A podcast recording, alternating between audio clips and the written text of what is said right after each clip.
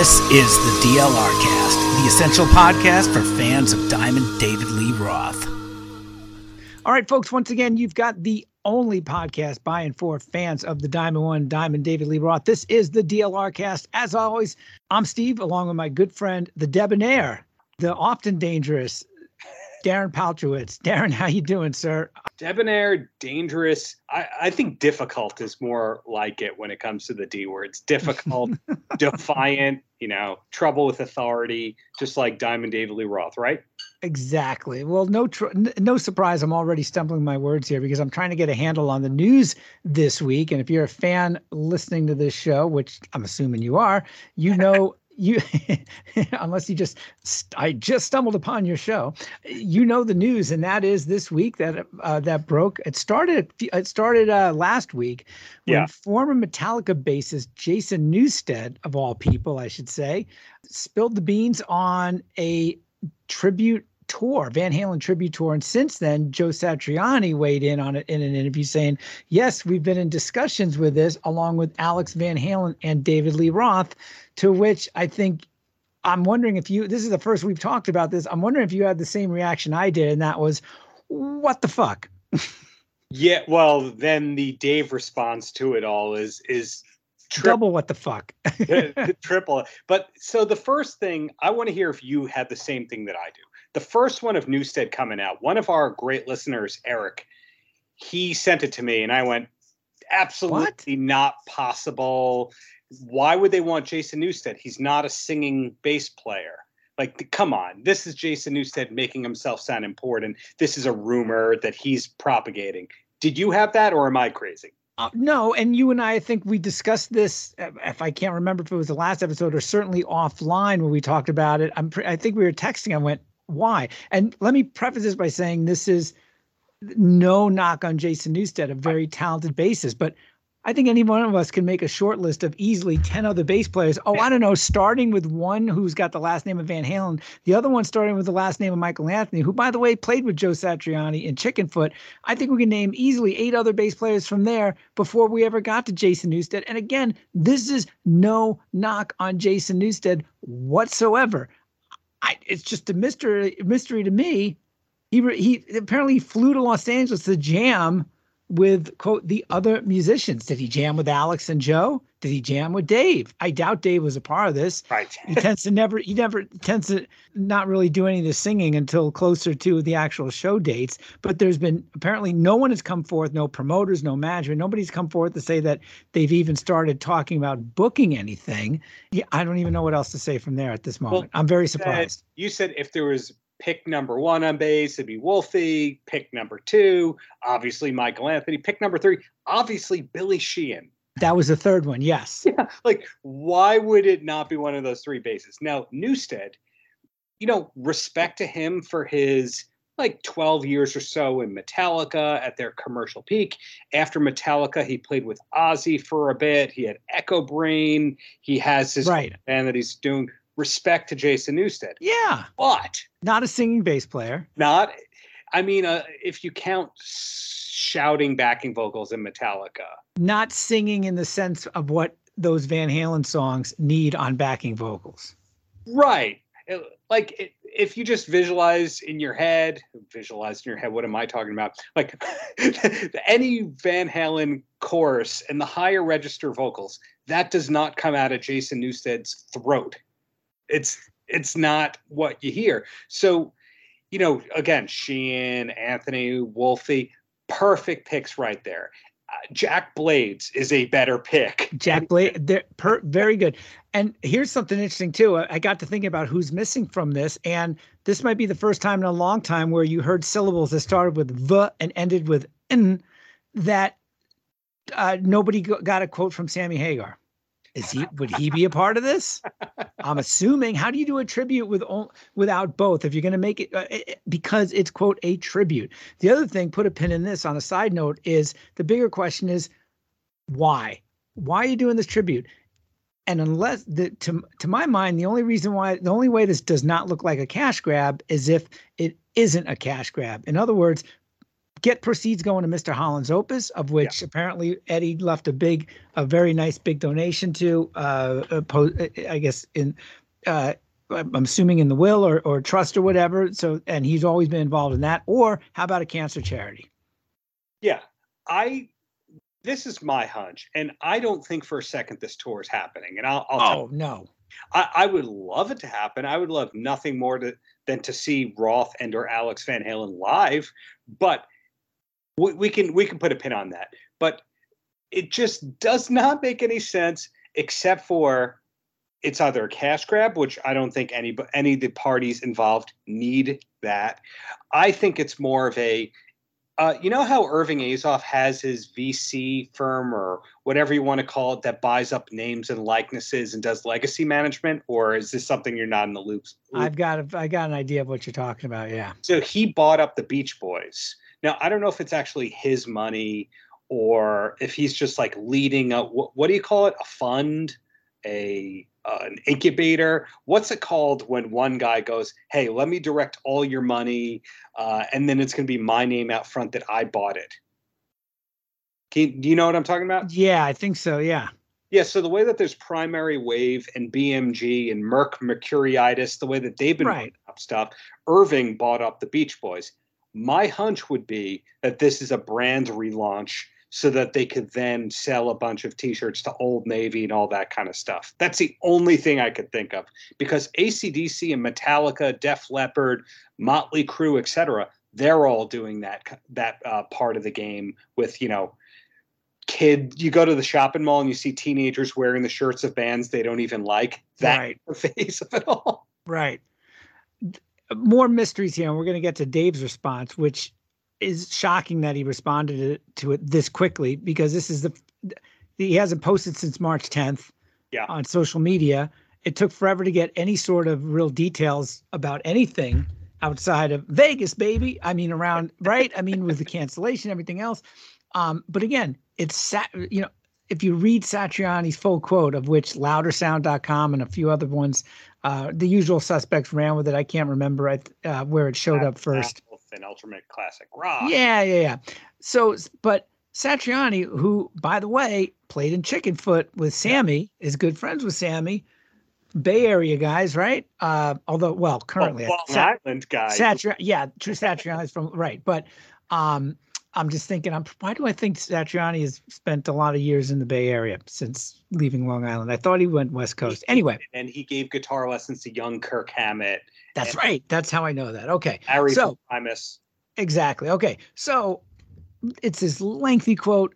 Sammy's not mentioned at all. Michael's not mentioned at all. In fact, Joe says, I've been talking with Alex and Dave for about a year about doing something, which how in the world does this take a freaking year?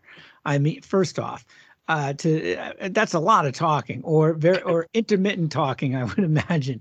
Uh, but a true say a tour, something like that, that was going to be a true tribute to Eddie and the Van Halen legacy. Well, then, even yeah. though this is a DLR cast, let's be frank and let's be fair, you have to include Sammy on this thing. Absolutely, you do.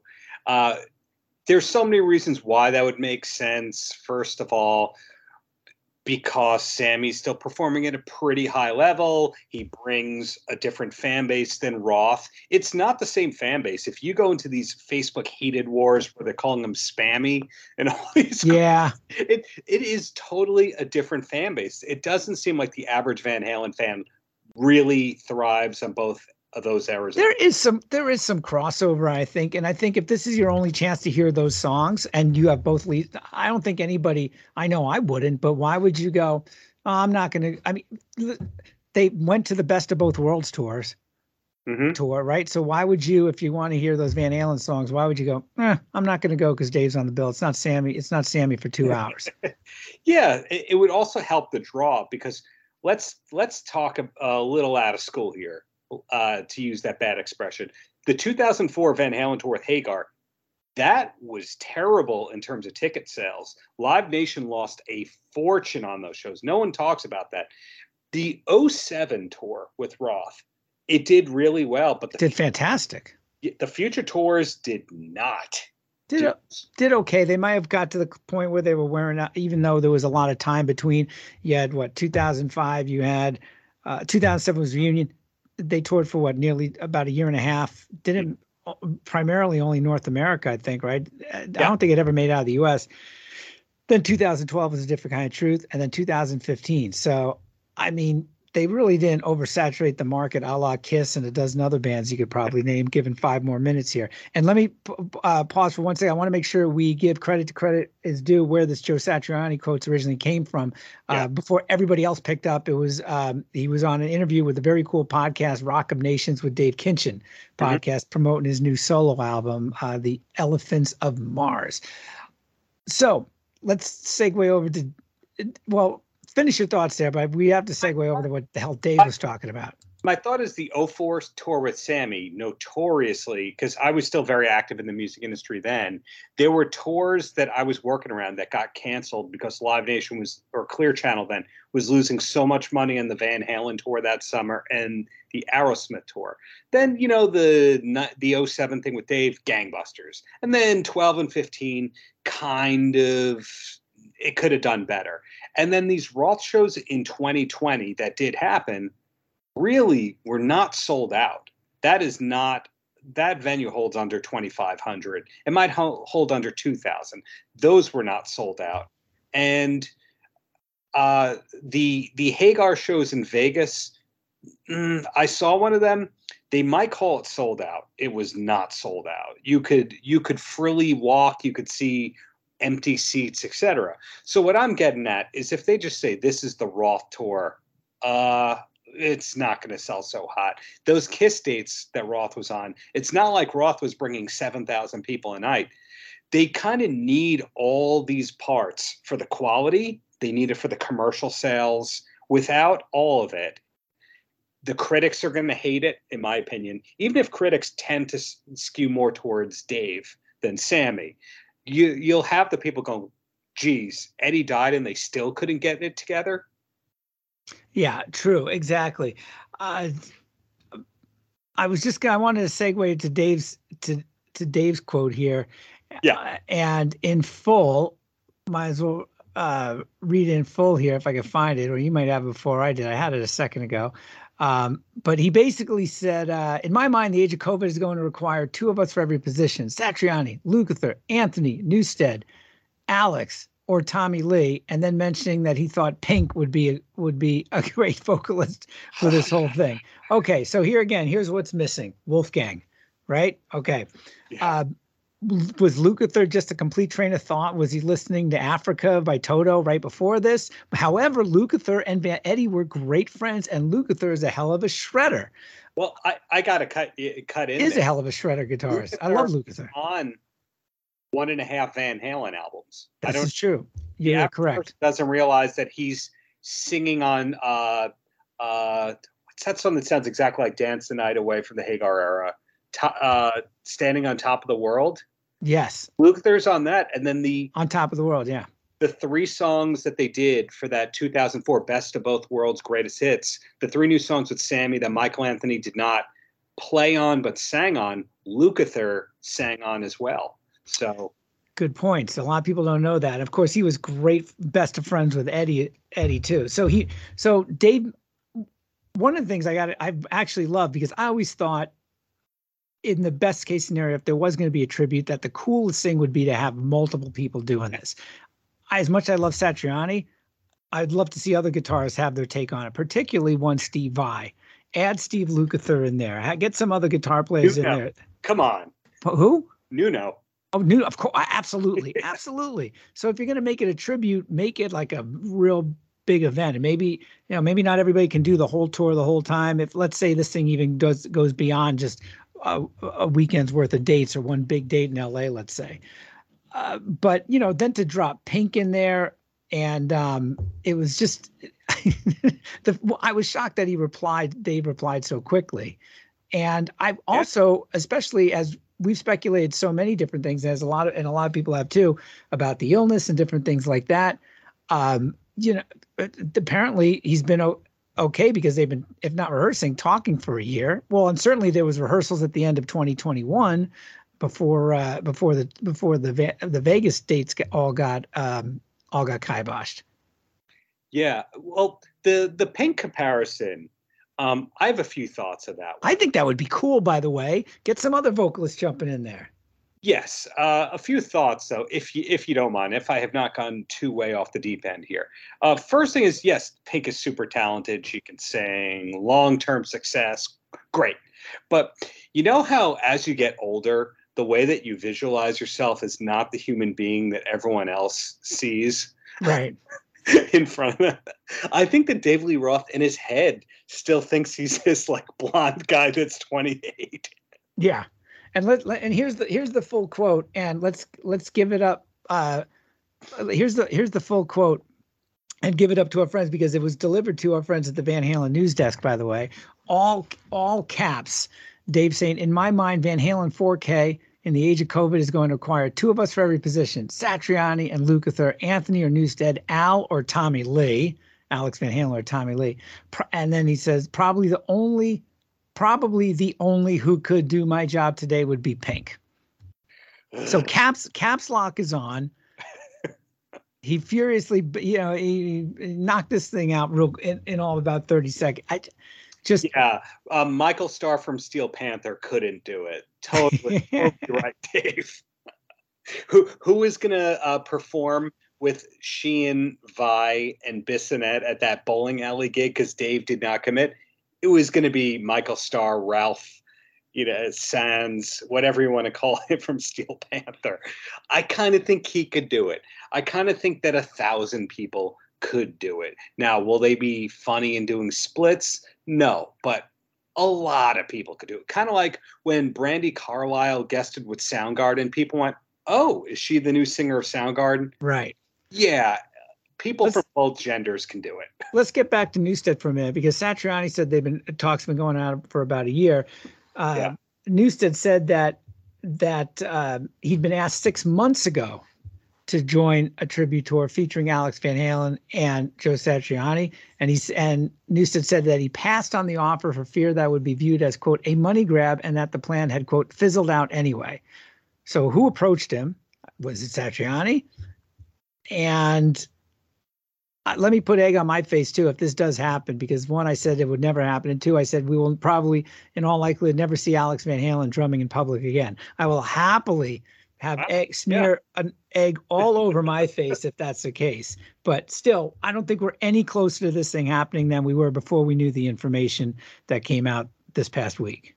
I'm with you. The the only way that I could see this as being a cool thing that's not viewed as a money grab, besides the charitable element, is if it were a theater tour like a G3, which you always see John Petrucci, those kinds of shredders. Right if if they did that kind of a tour, you could have an annual tour, and it doesn't matter if Dave and Alex are not. Playing. But if you have those guys on it, you're not doing theaters. No, then it becomes an arena tour, and then the then it's hey, it's a cash in. Whereas if it's a theater thing, it it is cool. And it's something that can come out every year, like a Ringo Starr's All Star Band, right? Or whatever Todd Rundgren Beatles thing happens. Which hey, I would love that if there were an official Van Halen tour every year with a rotating lineup of great people. Fantastic. Well, if you're they're if you're going to kick this off later to go a rotating cast of people, if you're going to kick it off, you got to do it real quick because at least two, yeah. three of those participants are going to be too old to do do this. Too old, not that we think they're going to pass away tomorrow, but too old to be playing energetic, vibrant, soulful music. To credibly get it done. And I'll put Dave at the top of that list because we really don't know Uh, what shape his, vo- his voice is in. Sammy, we know, is still getting it done. And let's assume Alex is still getting it done. But I mean, no one's getting any younger as we as as that hackneyed overused saying goes, and particularly these guys. I mean, Sammy's 70, Dave is what, 68? Yeah, the the Sammy show that I saw, you know, if if I wanted to be like really, really, really harsh, you would say, oh, we're starting to see the keys are two or three steps down. He's not doing Dreams by Van Halen because that's obviously way too high. Things like that. But that's if you're being ultra, ultra picky over the whole thing. As far as we know, it was only conversations. There was been there's been no actual playing. No one has gotten it. No one has gotten in a room together to play. I would think that there has been playing. Um, somebody that I interviewed three or four months ago, who's friends with the Van Halens, had said to me something along the lines of, and um, like this is way off the record, but a drummer that's worked a lot with uh, David Lee Roth. I'm working on a project with him that I'm not allowed to talk about. And now with this news coming out, it's like, oh, okay, this this has been going on for a while. And hmm. I guess you have to prove your secrecy. It's like professional wrestling and Van Halen are the two things. Yeah. where it's like, how good can you keep a secret? You can't, you're out of here. So there's all that. I again, I really hope it happens. I really hope that we're wrong. Some Van Halen is better than no Van Halen. Even if it's Gary Cherone singing lead on everything, I'll I'll go to it. So what's the over under here? Do we hear anything about this in the next month or so, or do we hear ever? Do we hear anything? Is it going to be three to four months if we hear anything more about this, or three to four weeks? Oh, I give it three to four hours because Satriani is doing a media blitz. He's going to be asked about it. Well, I mean, he's going to be asked about sure, but the answer is probably going to be the same. I'm just saying, is there going to be any updates on this moving forward, or is this thing just going to kind of disappear? Hmm. Because uh, if because okay, if they talked about six months to a year ago, I would bet it hasn't been talked about with all those folks within six months. It wasn't. I don't think anybody talked. Those the people involved talked about this as recently as ninety days ago. I definitely do. Uh, if you think so, if Dave and Alex are quote laughing like pirates, talking on the phone for two to three hours a day, they're talking about it, but that doesn't mean that they don't have cold feet. I, I think that we've kind of learned that Roth over rehearses and overthinks and second guesses every single thing. And at the same time, he makes a lot of rash, impulsive decisions, hence why he d- takes days to respond about the cancellation of the Vegas residency, but responds to the Joe Satriani thing to Van Halen news desk within two hours. Right, right. So, Maybe there's just some things that can't be ignored. yeah, I, I think with everything with Roth, it's either he does it right now or not at all. True. True. So, being that Irving Azoff is, as they say, the smartest man in the music business, and for good reason. Yeah, eh, somebody who is always five steps ahead of you. Who's to say that all the dates have not been held and everybody's sworn to secrecy and there's a contract clause if they leak it they have to pay another 100% of the fee? I irving is the most connected man in the music industry with good reason. So i think that if it's happening we'll find out through the press conference. Like one day before somebody who runs catering at that hall where the press conference is will leak it and then we'll find out about it. I don't think that we'll find out about it four months in advance. That's if it happens. So I think if you really, really want to be an investigator on this, what you do is you keep checking the tour dates and announcements of Satriani and the other people and like Lukather and the other people that you think would be involved. And if Steve Lukather has every concert dates every month for the next like seven months, it's not happening. Good point.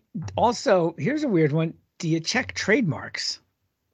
Oh, you know what? I was thinking of doing that. The question is, what was Roth's shell company? It was something like Ross the dog or uh, Russ the dog. Russ the dog. and of course, and when you check a trademark, does it say when the trademark was first registered? Yes. Okay. It's, it has the date of filing and updates and what they're filing it for. But I guess you know if if I really have to do this, you figure out what the Van Halen shell corps that they've been using for the past few years of royalty collections are. A lot of bands. I don't know if this is getting too nerdy or inside baseball. uh, I'll, I'll, You've come to the right place, folks. but a lot of bands have like three to ten different corporations, and that's because certain corporations are meant to make money and certain are meant to lose money and they use them as path pass through so it's kind of like this is the one to get the royalties this is the one for the touring expenses this is the one for the merch so over the years you've seen diamond dave touring on a lot of copyright notices uh, right what is the thing? Um, Laugh to Win. You see that one? It's something like Rust the Dog. Yeah. you see that one? What was that? Yeah. What was that? Inc. is another one.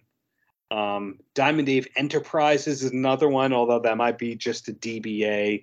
So if if you really want me to do this, post on social media, and I'll I'll I'll be a PI in my off time.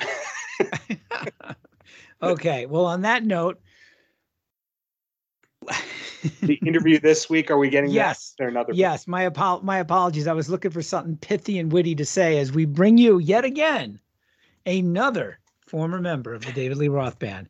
This time, DLR band, uh, or the I guess you can say the last most recent guitar player in Dave's band, correct? Jake Faun. Yeah, Jake is a unique one because the band that I saw in Vegas in January 2020 was not the band that you saw with Kiss in, in March 20. March of 2020. Yeah, because uh, he changed drummers. Mike Musselman was out. Francis Valentino was in, and then Frankie Lindia, who we had on a couple episodes ago, he had other obligations. He signed up just thinking, "Hey, there's these like five, six shows in Vegas, and that's that." Not that there was the Kiss tour. Right. So Jake Faun came in, and I don't think the average person knew that Jake was there because the photos didn't have him in there. Um, he only did something like 15 shows before COVID uh, ended it. But in this interview, he talked about how long the touring was supposed to go for had COVID not happened, where he came from. Uh, uh, he tells a Steve Vai story about Vai coming backstage during the show on the Kiss tour. And um, since then, he's been playing on stage for a Winger. Uh, rumors he might be a fill-in guitarist for Reb Beach in the future. It, wow. Wow. So, rising guitar hero. And then meanwhile, Frankie Lindia, I think we talked about in the last episode, he's now with the Atomic Punks. Yes. I guess that's kind of somewhat coming full to half circle somewhere around there, right? Yeah, so uh, Jake has a lot of great videos on YouTube that are instructional and are like jams and improvisation. UK born guy that lives in LA. I mentioned Winger already. You see him on stage performing with different people all the time. Well, it's a good one as always. You landed another good interview. We got some more. We got some more in the can, and I know you're working on some other ones. Yeah, uh, I was going to get uh, Dave's uh, mechanic on the next episode. I was going to get Dave's dentist on the on the one after that, and we're we're, we're working on um, his shoe polish guy. His personal shopper. By the way, I was reminded of this too when I was when I was surprised to hear about this erstwhile tribute. Once again, when was the last time anybody has seen Dave in public? Whew. Okay, there was the VMAs in September. We've right, we've covered this, but now we're right. I know. I mean, can you think of beyond that? There was the audio of him announcing he's thrown in the shoes, which That's, was following that, but that was just audio. Um, I mean, scene hasn't showed up anywhere. No photos. Is he in Japan? Is he in Pasadena? An interview that I may or may not have in the can doesn't uh, which we will have on a, an episode in the near future if I can get the clearance to tell the full story of the Tokyo Story uh, short film that he made. According oh to the people I spoke with, if they will let me use it, Dave is, did not leave Japan the happiest camper in the world. So I, I would bet a fair amount of money he is not in Japan anytime soon. I believe in the business they call that a tease. in some business. we also call it a please give me a verbal communication that you're fine uh, and consenting for us to use it for the DLR cast. Uh, fingers crossed on that can one. we can we muffle a voice? Uh, we'll see. We'll see what can be done. But but the bottom line, uh, no pun intended there, is I'm pretty damn sure he's in Pasadena I would think that's where his doctors are if he's getting medical care for anything or anything, COVID or whatever. Yeah, I, I just don't see him as being anywhere except Pasadena, but there's no way we can confirm it at this point. Just know uh, everything is up in the air, and by the time we post this, uh, he could have emerged. But we haven't physically seen him. Is it since the VMAs? Joe Rogan was Joe Rogan was before the VMAs. Yeah, because it was summertime. Because he was because I remember Rogan was was ripping on him for wearing that bizarre mechanics thick wool whatever that jumper was, right? And it, yeah. he's in Texas. Yeah, I don't know. He he always leaves us with more questions than answers. always, always. And we'll see what his podiatrist says on uh, on the next episode of the DLR cast. Just the best. Simply the best, like Tina if, Turner would say. But uh, hey, I, I think I'm I'm out of air. Are you out of air? I am too. Wanted to make sure we chat about this because the first thing I did when I saw this was was texting you with the big WTF. yeah, exactly. Well, stay tuned. Thanks for listening. Thanks for putting this all together, Steve. Uh, the voice of of the everyday working man, that Steve Roth. Uh, yeah, right. And let's not forget too, if you uh, and if you have a David Lee Roth sighting or news, tweet us at the DLRcast or uh, shoot us an email at the DLRcast at outlook.com. Thanks for listening. Thanks as always, Stephen Roth. not not with the caveat, I haven't mentioned my last name in ages, but as to the best of my knowledge, I'm pretty sure I'm not related with to Dave in some. Although I believe I did have an Uncle Manny in New York City. Um, Manny Roth. I'm not sure, however, if he owned the Cafe Wha. I'm pretty sure he did. I think my dad would have told me that uh, before he passed. Sometime, uh, I think I would have learned at least something about that side of the family. Are you on 23andMe? Have you done that yet? I'm on Ancestry, but here's here's a whole other podcast. I'm, in all truth, I was actually adopted at birth. So anything with Ancestry.com. I found years ago my uh, outside of ancestry.com, I found my biological mom, but on via ancestry i found my biological dad a few years ago which i had no hope of ever finding because i am reasonably sure i was a one night stand and or the result of one and uh, lo and behold, real quick, my biological dad, who who, who uh, passed uh, early last year from COVID, actually, he was a uh, had been retired for a couple decades, but he was a uh, character actor and voiceover guy for years. So when I was a kid, I saw him on Knots Landing, watching with my grandmother, or Dallas, and doing and doing the voiceover for Allstate commercials. Obviously, had no idea it was him until 28, who he was until 2018. Wow. So that was a that was a mind blowing story. I'll tell you offline sometime. Meet, meeting him. So it was it was uh, it was very very cool. Now that's a teaser.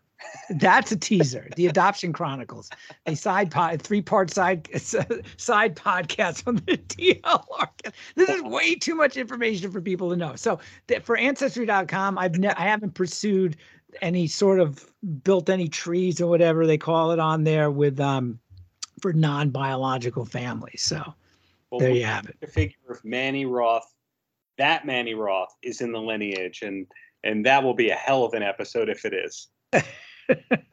well, I mean, the last Roth I know was my was my dad, the guy who adopted me was my dad, and he just passed in December, and he wasn't he, he was an only child. My grandfather had multi, a lot of brothers and sisters, but they're all deceased on the Roth side. I couldn't I would have to. It would be take some serious detective work to find all those folks throughout between New York and Florida and some other place I heard they ended up. So hmm. all New York City folks, but uh, it's kind of on a bucket list to try to figure out who these people were. Maybe I can work on this for you. Maybe we have another project to work on, not just the DLR cast. I'm I'm willing to I'm willing to roll my sleeves up some more, my friend. So thanks and sorry, as we say in this household. All right.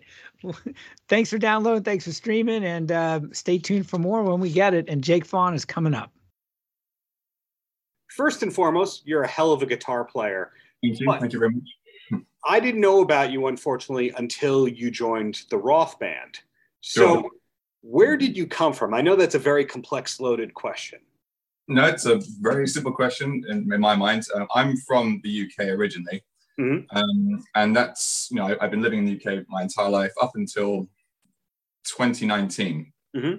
um, which is when I got my visa to come to sort of work and live in America. Um, it's an artist visa, so it's kind of like a temporary visa. I'm not a citizen here.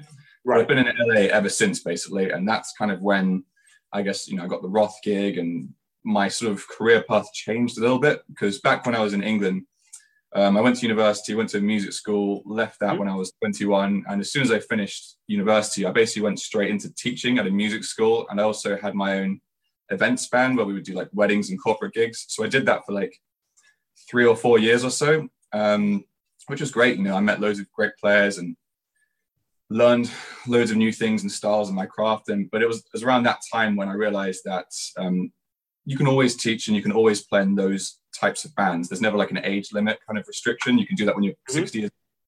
And a friend of mine who's a producer who I used to go to school with, who now lives in LA, hadn't seen him in a long time. He invited me to come to LA to stay at his house just to sort of like see what the scene is like. So I, I took him up on that offer like five or six years ago, just for a couple of weeks.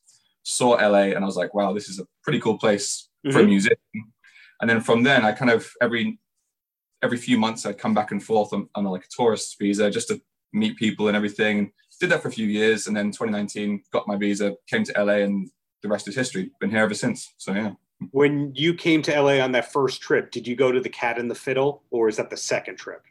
No, I didn't. I um, my first trip. What did they do? I was here for a couple of weeks, and it was more just hanging out than anything and doing more tourism stuff. And it wasn't yeah. until like the next year when I came back with more of an intention to meet people that I started to explore the scene and meet people and go to different jam nights like the whiskey and the Viper yeah. Room and uh, the Rainbow and all these different kind of things and meet people and still good, but this you know because LA is like such a huge city, I've mm-hmm. barely scratched the surface of what was here and who to meet kind of thing. So it, it, was good to kind of get started in that way, which meant that when I came here on my actual visa let me stay here, I'd already had a bit of an understanding of where to go and people in town. But even now, there's there's so much I haven't done. I, I always meet new people and I'm like, oh, you know this person? I'm like, nope. Have you been to this gig? Nope. You've you been to this jam? I'm like, nope. There's so many different pockets of scenes and there's like a rock scene, there's like a jazz scene, there's like an R&B scene, there's like a country scene. So there's still so much more to explore. Um, I still see myself very much as a newbie. Um, so yeah. Anytime I speak to somebody who's British but living in LA, I like mm-hmm. to find out: Do you know about the secret Robbie Williams soccer game? I don't know about this, but now you've mentioned it, I'm interested. what is this? Uh, I guess it's the kind of thing where he, lived, he lives in LA to kind of escape superstardom yeah. And he was having a soccer game at his house, I guess, every week, or, you know, if he's not on the road. And a lot of other musicians were playing there. I don't know if Billy yeah. Duffy from the cult was part of it, but I heard that Rod Stewart was in there a little bit. I heard that Rivers Cuomo from Weezer, not from England, was part of it. So the mm-hmm. answer is no. But one day you'll be in that. Okay.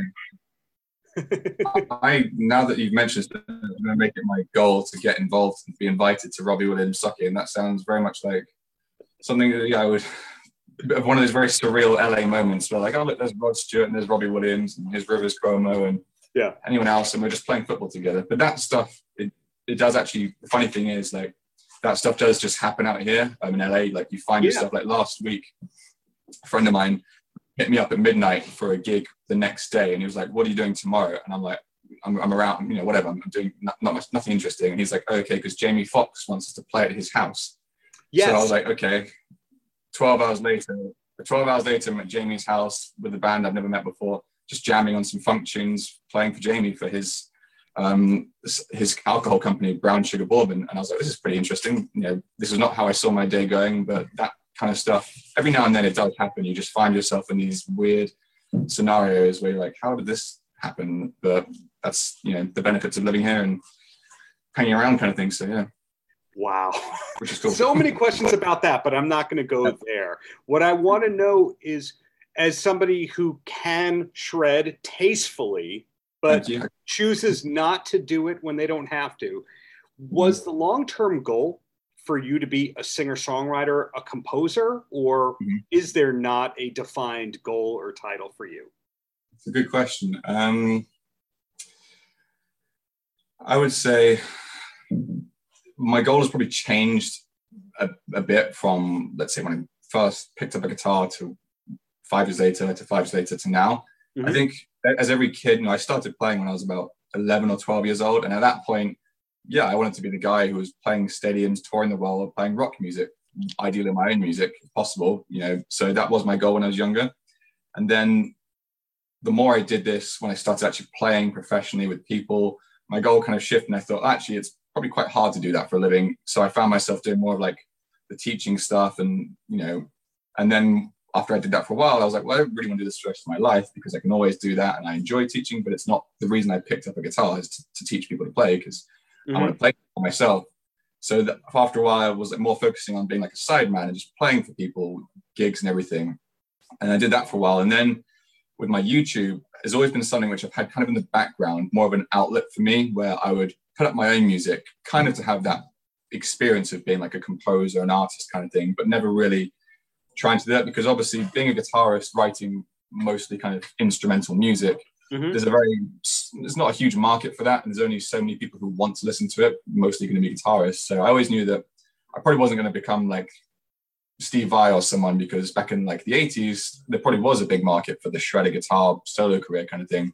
Nowadays, it is out there. There are some great guitarists like Mateus Asato who are doing like the Instagram guys and the TikTok guys who are doing some really cool stuff. Um, yeah. But it's probably isn't until maybe more recently in the, past few years when I got back into YouTube again and putting my own music out that I realized, well, maybe there is some part in my future that I could do a bit more of like a, my own thing. And I've got a few friends who have said, there, we should put on like a guitar night where we just do our own stuff and we jam on each other's songs and just be a bit more like, you know, do our own thing. Because that's one of the issues I've noticed being like a sideman for people is I love it. I love playing with other people. I love coming up with parts for people and recording and playing live. But you're always playing other people's songs. So you're always mm-hmm. limited kind of their vision, which is fine. I'm happy to do that. I love collaborating. But at the same time, you know, being a musician, you know, most musicians do want to create in some form or another. So that's what I do my YouTube stuff for. And it seems to be growing slowly. You know, I try to put it out as much as I can, but it's it's quite hard to like write, record, produce, mix, video, edit, and put it all out every couple yeah. of weeks. So sometimes I have lapses in how often I get to put stuff out, but every time I do it, I love writing and my my YouTube following, people like it, and people say like, "Are you going to put out an album soon, or are you playing anywhere?" And I'm always like, eh, "Maybe in the future." So maybe if I once I hit like ten thousand subscribers, I'll maybe put a bit more time into actually making that a thing because then it'll indicate to me that there is a small audience maybe that wants to hear me do my own thing. But yeah, I'd say that um, definitely doing the solo artist thing would be cool. But it's as someone who's obviously been in the industry, I, I know how hard it is to do like a solo career and make it work. You have to put so much yeah. time and effort and energy all day long, every day. You have to be on it some form or another, whether it's creatively working or from a business perspective, managing yourself, branding, media, marketing. It's a whole thing to really become an artist. It's a very difficult thing. It's why not many people do it, you know, because it's it's a hard thing to do. There's yeah, 10 different ways.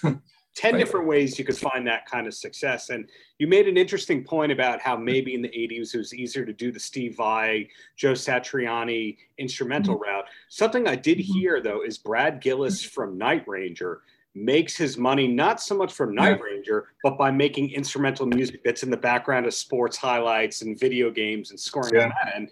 And what yeah. he's playing is yeah. not far off from the Vai stuff. Yeah.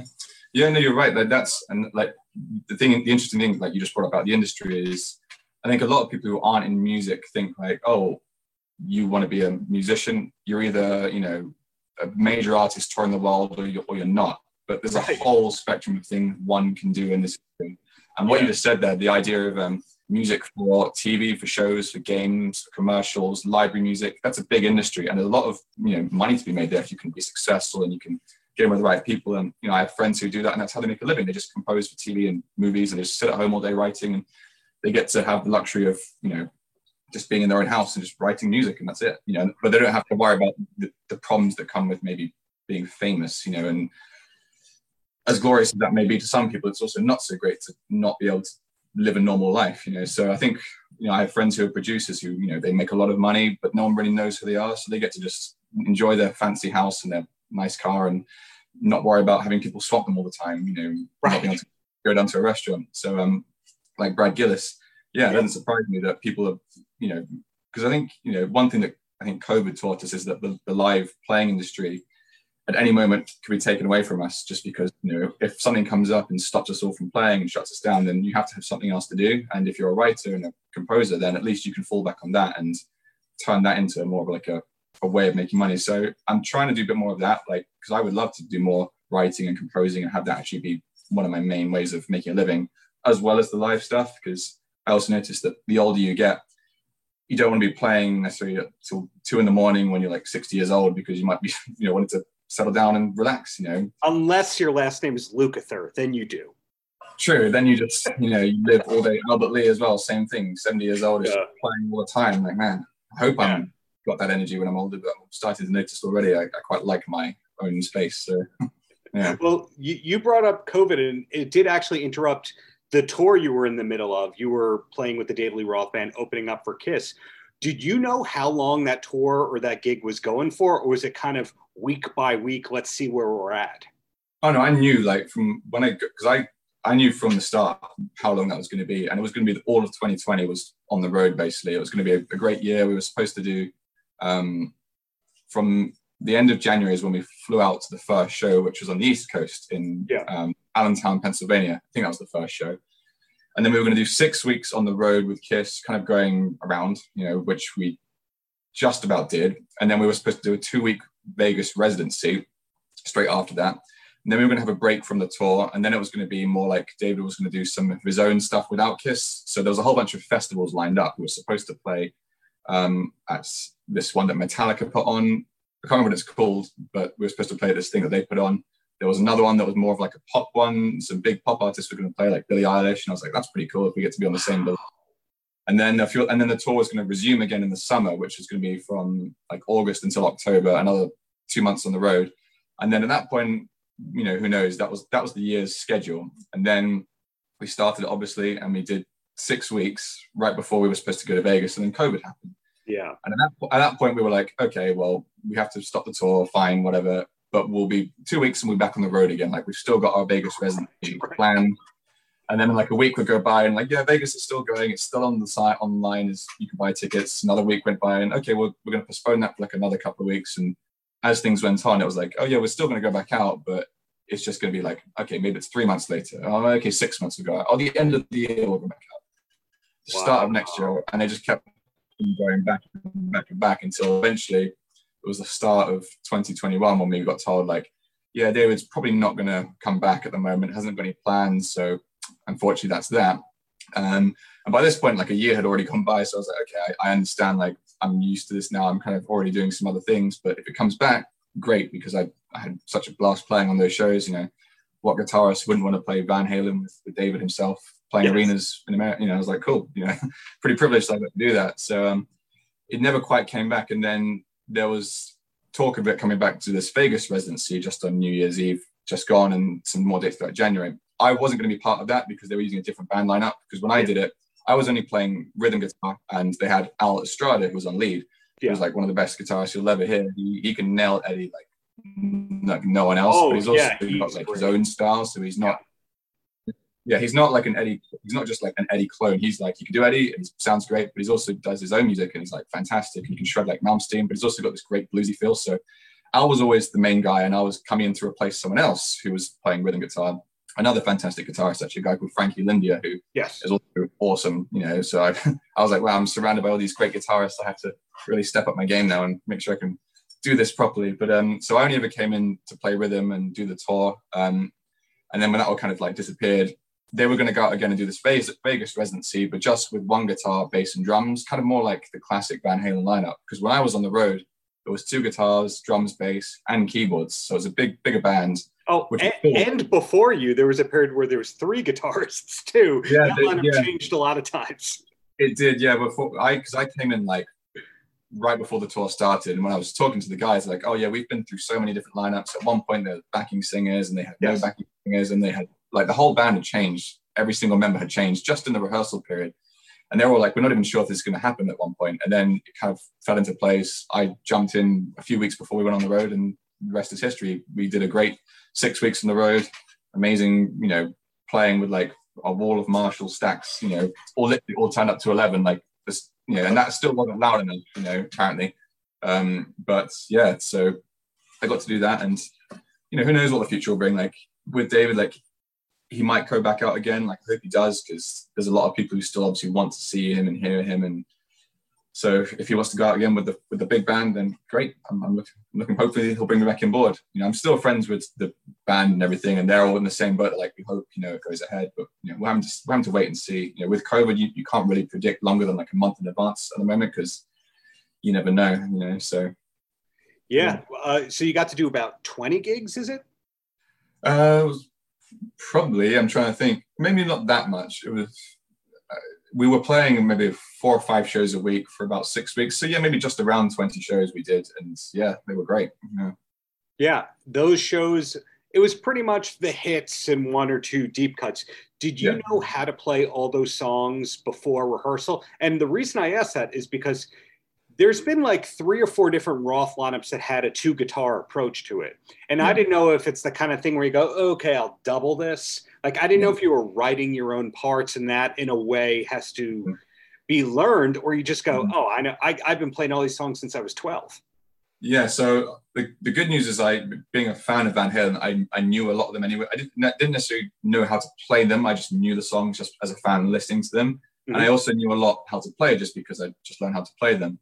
But for the most part, it was here's the songs, here's the set list, go and learn them. You've got a couple of weeks, learn all the rhythm parts, and try to be aware of the lead parts as well, because you know if anything happens, an illness, injury, someone's got to play the show. So it yeah. kind of helps helps to be in that position that the show must go on. You know, that's the way that has to be. So I, I was mostly just learning the rhythm parts, um, which not I wasn't given like a ton of guidance. It was like you know the songs, go and learn them, and then we rehearsed for a couple of weeks. And there was like some things we knew we were doubling, like some lead parts, like on the intro to Jamie's Crying. There's a lead that starts off, so I was doubling that with Al, and like Ain't Talking About Love, those kind of lead parts that he does. Um, I was doubling those as well. But for the most part, I was just on rhythm, and it wasn't too hard to work out. You just listen to the songs, and you can hear pretty clearly what's going on. Like Van Halen were never like a huge, big production band with like like Def Leppard, where they have 100 guitar parts. Oh, yeah. Also awesome. A, a, huge fan of Def Leppard. Yeah, me too. Um, but Van Halen was much more old school, very like you can hear everything just guitar, bass, drums is pretty much all it was. So that's why I was like, oh, it's interesting to bring on another guitarist because that was never really the Van Halen thing. But um, yeah, and I, and I we pretty much stuck to the record. Though we had a few parts where we would extend sections and where David mm-hmm. would talk and change a few things, but for the most, it was pretty much just the parts are as they are they're already great parts. They don't need anything to change about them because, and also if you're a fan of Van Halen, like you know the solos, you know the riffs. That's how it should be, kind of thing. So I just learned things as they were, and if there's anything that needs to be changed, you know, we would figure it out between myself and Al. Like he was like, he really knows his Van Halen. So simple things like, like on um, you really got me, for example, that riff. Um, so for all the guitarists out there, it's basically just like an A to G kind of do Mm-hmm. And I was playing like an A power chord in the open position and then going down just to the third fret G. And he was like, um, once you go to the A, back to the G, don't go back to the A chord, slide up to the fifth fret and play a single note. So it's da da da dum dum and move up to the fifth fret. That makes sense. Just because he yeah. knew like very intricate details of how it was supposed to be played, kind of how Eddie would play it. So there was only a few moments where like he would say, yeah, try playing it like this and blah blah blah. But for the most part, it was just it was kind of fairly self-explanatory as what I had to do. That um, one I I never heard before. I've heard that everyone is playing Unchained incorrectly. Is, so, is that one of the other ones? Well, how, how did what did you hear like how they played it? Because uh, they, they they have the riff mm-hmm. uh, on the wrong part of the neck that they're doing it, and they're also not hitting the open string correctly. It's not necessarily tuned correctly. It's just the kind of thing where the way that Eddie is playing it was actually easier than what everyone else was trying to do. Okay, so with Unchained, yeah, that that's a great riff and everything.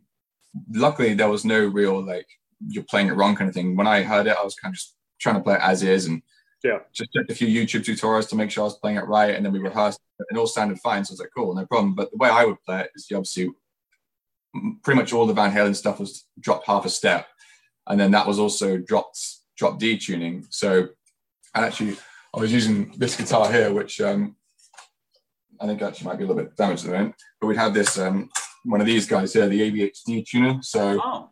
um, we could be playing in standard, and then we pull this guy out here, and that would drop it to D.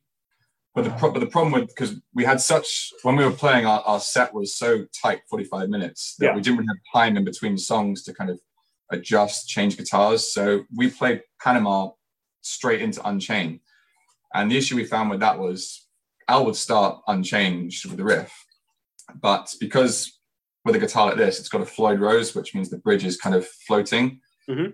you drop it to d the tension on the strings changes and then everything goes slightly out of tune so we always had this problem where the guitars would both go a little bit out of tune from the moment that song started, and we couldn't really do anything about it. Luckily, it's not something which I think most people would care about, but we always listen back to our recording. Yeah. uh, You, you have the A440 in your head, so yeah, yeah, and then everything would shift slightly because we're dropping to D. But I always played it. Um, I guess you could play it in a bunch of ways. Um, I was just playing it kind of like you know.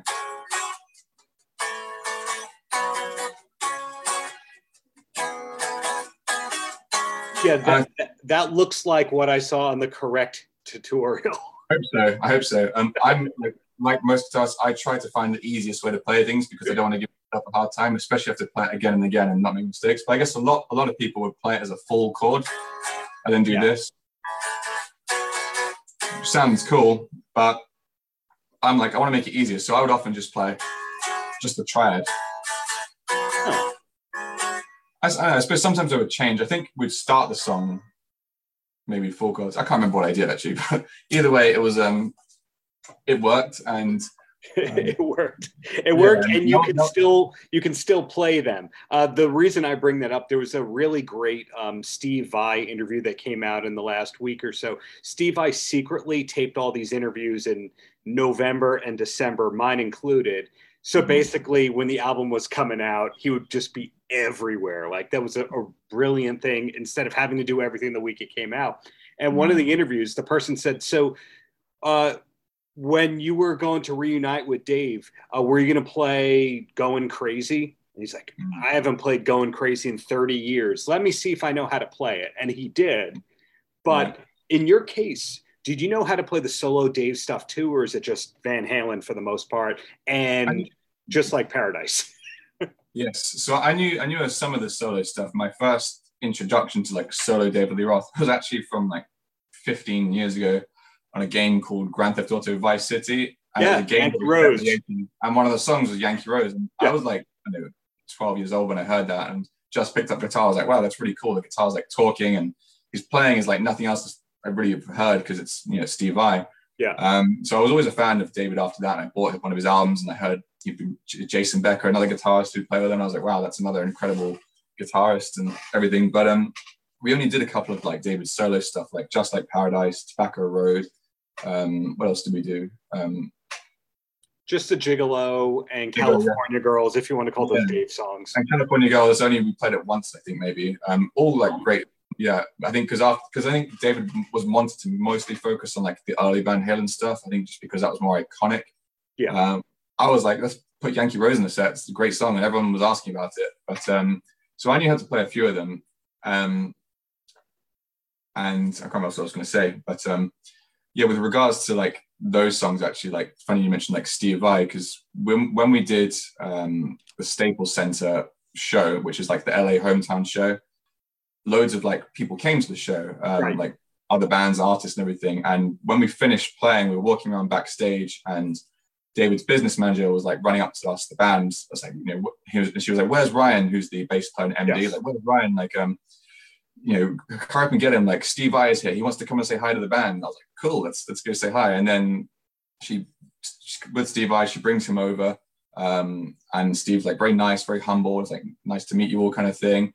And he was like, he said to like the band, like, it's funny hearing like my own songs being played back to me. And then he says to Al, like, the only thing is you're not supposed to play them better than me. And then we all laugh, like, you know, because he was very nice and like obviously Yes. it's Steve Vai, like no one's going to play anything better than him. But at the same time, it's, it's just fun to hear him say that. So that was a cool moment.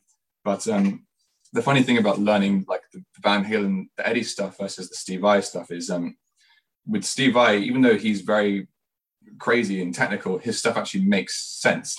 um, Yeah. it, it's all, it's all, it, it makes sense. Whereas went Eddie, Berklee. Uh, he know he knows his music theory. Yeah, yeah, he, he got his career by like, transcribing Frank Zappa songs and submitting them, and that's how he got in the band. So when it comes to learning the Eddie stuff, it's a very different way of playing. Like Eddie is like sporadic and spontaneous and try learning some of his solos, like even the ones that aren't super flashy, it's just the timing and the phrasing, it, just feels so hard to nail it note for note. Whereas Vai, it's like, oh, this, yeah, of course, it's really great written and it's all perfectly played. Yeah. But I find that stuff actually easier to learn, I guess, because that's how I typically maybe understand things. Whereas Eddie's stuff is like, oh man, how am I supposed to play this? He's playing like this weird grouping. It doesn't make any sense, but it sounds amazing when you hear it. Um, and Eddie's feel as well. Like people talk about his tapping and his lead playing and his tremolo stuff and all the flashy stuff, but people often forget like his rhythm playing is is probably the thing for me that really is the thing that sets him apart. Like the intro to like I'm the one, that mm-hmm. swing and that and like Hot for Teacher, the feel, the swing. Yeah. He could like swing like no other rock guitarist. It's also he's like it's like he has a like a jazz musician's kind of mindset into like a crazy rock guitarist. So learning his stuff was always a fun challenge and still is. You know, trying to copy how Eddie plays is very difficult yeah. So with yeah. with mm-hmm. knowing a lot of the material, but also digging a back uh, digging back into it and learning about Yankee Rose from Grand Theft Auto. Yeah. What do you think about the Spanish language version of Yankee Rose from the Sonrisa yeah. Salvaje album? Yeah, I haven't actually heard all that album, but I remember when did I first hear that he did this? I think it was on tour. I found out that he'd done everything in Spanish, and I was that's interesting, kind of cool. I guess he's appealing to a whole new market, which if you're in America, you know, especially in LA, basically everyone here speaks Spanish. So I think it's cool. Um, I should probably go and listen some more and just see what it sounds like. But um, the whole thing is on Spotify. Don't you worry. Okay, I'm going to go and check that out. But um, yeah, it's funny because I guess not many. I'm trying to think any how many other bands or artists have done that where they've recorded everything in another language. You know, which is an interesting thing to do. You know, if you really, really, really want to go down a wormhole, you'll find Motown songs recording in uh, recorded in Italian. You'll hmm. find mm. David Bowie songs recorded in Japanese. Everyone kind of did it. Even the Beatles mm. did. It's just yeah. a question of whether they survived Spotify copyrights. Yes, yeah, that's true. No, I've definitely heard like alternate versions of songs that had to change lyrics out, and um, even some other ones that talk about like, like the copyright thing, mentioning like products in their songs, like saying like um, what was that song? Was it by the Kinks? Um, Lola. Um, yeah, like, Cherry like, Cola. Yeah, like Cherry Cola. They did yeah. to change that because they used the word cola or something. So that was there's lots of those funny moments in like music history where these things that you would never think about until you kind of learn a story and there's a whole backstory as to why things are the way they are and it's kind of interesting. It's just like you know. Yeah, it, I, I, think Ray Davies, stories had to fly back to the U.S. Yeah. just to record that one word again, like the uh, transatlantic flight just for that one word being a product placement. Yeah, yeah. And nowadays it's just like, oh, I've, I've got my home studio at home with like my exactly my three hundred dollar setup. I can just redo it, send off, done, job done in like fifteen minutes. Back then it was like, oh, I have to fly all the way to another country and go to a studio. And you know, so it's it's interesting how music has changed and the efficiency of the getting the job done. You know? Yeah. yeah. So so uh, so back to the Dave tour before I would just let you plug your stuff and I let you go on your way. You know, the word is that the band was tight as ever. The receptions were really good at the Kiss shows. I saw two of the early ones in Vegas in January 2020 when when Frankie was in the band. So unfortunately, I haven't gotten to see you play the lineup yet. One day, One but day. Uh, you know, it sounded like everyone was happy. Everyone was well rehearsed. Mm-hmm. The band got along perfectly. And if you look on Instagram, the band is still talking all the time. Everyone's friends with everybody. Yeah, no, we're, we're all the, that's yeah, that's one of the good things, and I think that's a big part of why some people, not some people, why a lot of people get gigs is number one, obviously you have to be able to play and do the job, right? And everyone has to do that. But most of the time, like on a tour or a gig, you're not actually playing. You're or you're traveling. You're on the hotel. You're right. eating, sleeping. So only like ten percent of your workday is performing. The rest of it is you're with musicians. So you have to be friends with everyone. You have to be able to get along. Um, so we're all good friends. I remember like when I went to do the audition audition back in December of end of 2019. Very like played three songs. Um, you know, obviously the whole band were there. David wasn't there. Um, we did Jamie's crying. Um, you really got me and um, something else. I can't remember. Anyway, we played those three songs. It was very quick, done. Ryan, the MD, was like, "Great, thanks coming. We'll let you know in a week." And then a week later, he phones me up. I was watching Batman at like 11 p.m. He was like, "Joe, so do you want to come be in the band?" I was like, "Sounds good." and then he was like, after that, he was like, you know, just want to say like thank you for being like a normal person because he had so many people audition who were just like weird or didn't learn the material. And you know, the same thing like when you're on the road most of the time you just have to hang out and be fun to be around because that's what you're doing most of the time. So we're all still good friends. It was Ryan's birthday a week or so ago. Went bowling with him and still keep in touch. And the rest of the guys as well. They're all cool people, and you know it's also important to maintain that relationship because we're all doing other things as well as the Roth gig, and we all need other people. Like you need a bass player, you need a drummer, you need somebody who can write, compose, and produce. It's important to keep these people around because you can you can work with each other in other contexts. So you know it's all it's all beneficial to you know. Something you just said blew my mind right there. You said, you mentioned Ryan's birthday and bowling, and I know that Musselman, uh, former drummer, yeah. big bowling guy. I learned about that yeah. from interviewing him. So apparently, there's a big bowling undercurrent in Dave Lee Roth's Sidemen. But when I interviewed Ron Wikso, Dave's drummer for a tour in the mid 90s, how did mm-hmm. he get the gig? He knew somebody who knew somebody from a softball league. So mm-hmm. I guess the 80s LA scene was softball, and now the yeah. 2010s, 2020s David Lee Roth scene is bowling. I guess so. Yeah, I remember we went bowling once or twice when we were on the road. One of, one of our evenings off, and you know, none of us, I would say, are particularly great at bowling. You know, we, you know, I think we we try, but you know, it's more of a fun activity. But yeah, it's you know, part of the gig. You know, got to go bowling. You know, but yeah, it's um, yeah. So we're all we're all still good friends, and you know, hopefully, I'm trying to have yeah. I mean, even Ryan played on one of my YouTube songs right at the start of COVID when everything locked down, and I was like, all right, I'm just gonna get back to my YouTube and Ryan played bass on one of them, and you know, I'd love to do more stuff with all the bands. You know, Francis on drums is great, and Danny obviously on keys was, you know, they're all they're all cool people, and you know, I'd love to do more stuff with Al because it's very rare outside of like a rock gig to do a gig with two guitarists on the same lineup. Usually, it's you know one guitarist and kind of in the back, especially for like the pop and the R and B stuff. But the rock show, it's it's great to have two guitarists. So I hope we get to do more stuff together again. I hope it's with David because that's obviously like the dream lineup. Um, and we were great. Like the band. We rehearsed solidly, and it was all lots of fun. And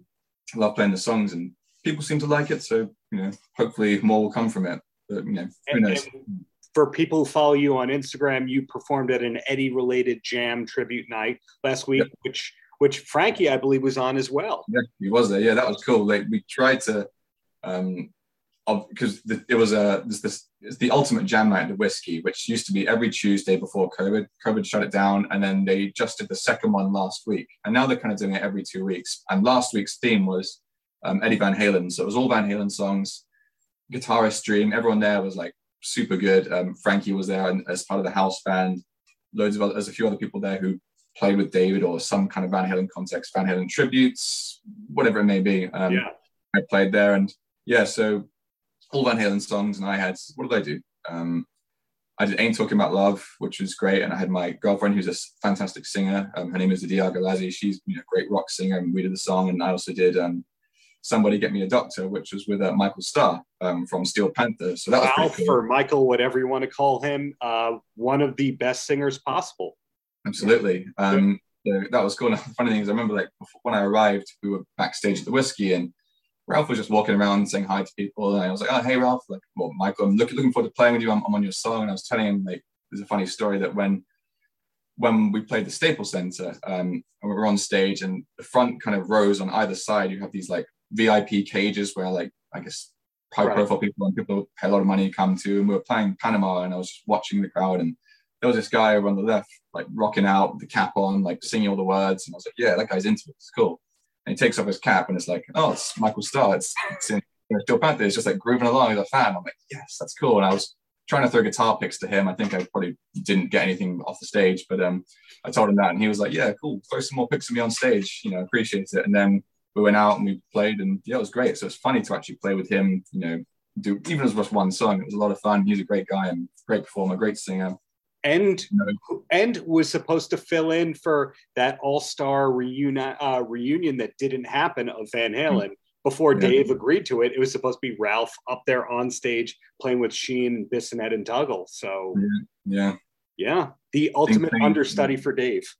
Yeah, exactly. Yeah, yeah. So it was it was a great pleasure to play with him, and maybe we'll get to do it again sometime. They, they did try to get Michael Anthony to come along to that jam actually, but his I think his daughter was sick, so last minute he couldn't make it. But that would have been pretty cool to sort of, if I got the chance to play with Michael, that would have been a, a you know, one more member of Van Halen that I've played with. You know, then it's Alex the last one. You know, but yeah, it was good fun. So that's the yeah. Hmm. Exactly. Well, hey, you've been so generous with your time. Please tell me and anybody mm-hmm. who's going to hear this, etc., the mm-hmm. best places to follow you and look for the new music from Mr. Jake Faun online. So I'm most active on my kind of day-to-day stuff on Instagram, which is just at Jake Faun Music, J A K E F A U N Music. If you go on there, that's where I usually upload my just clips of what I'm doing, stories.